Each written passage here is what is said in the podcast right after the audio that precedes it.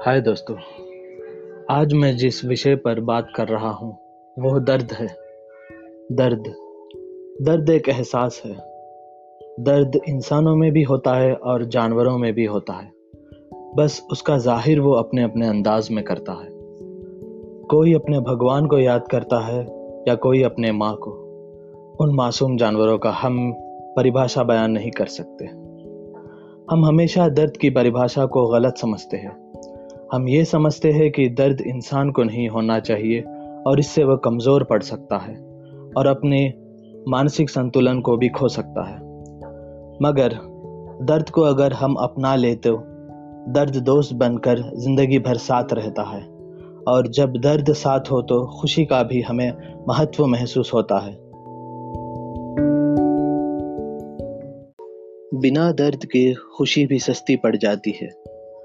दर्द इंसान को उसकी इंसानियत का याद दिलाता रहता है, वरना खुशी में इंसान अपने बनाने वाले को भूल जाता है और ये समझ रहता है कि वही सबसे ऊपर है।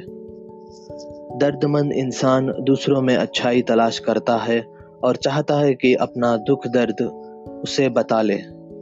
इससे इंसानियत और उसका जज्बा कभी ख़त्म नहीं होता। दर्दमंद इंसान को अपनी हर चीज़, रिश्ते को खोने का डर रहता है और वह उसके प्रति जिम्मेदार बैठा है। आखिर में मैं अपनी एक छोटी शायरी पढ़कर इस विषय को पूरा करना चाहता हूँ कि एक दर्द नया ज़रूरी है अपने पिछले कई गम भुलाने के लिए। एक आवाज़ मोहब्बत की ज़रूरी है किसी बिछड़े अपने को बुलाने के लिए।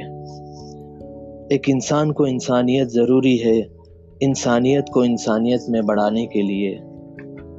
और एक खंजर दिल पर ज़रूरी है किसी के सोए ज़मीर को जगाने के लिए। धन्यवाद।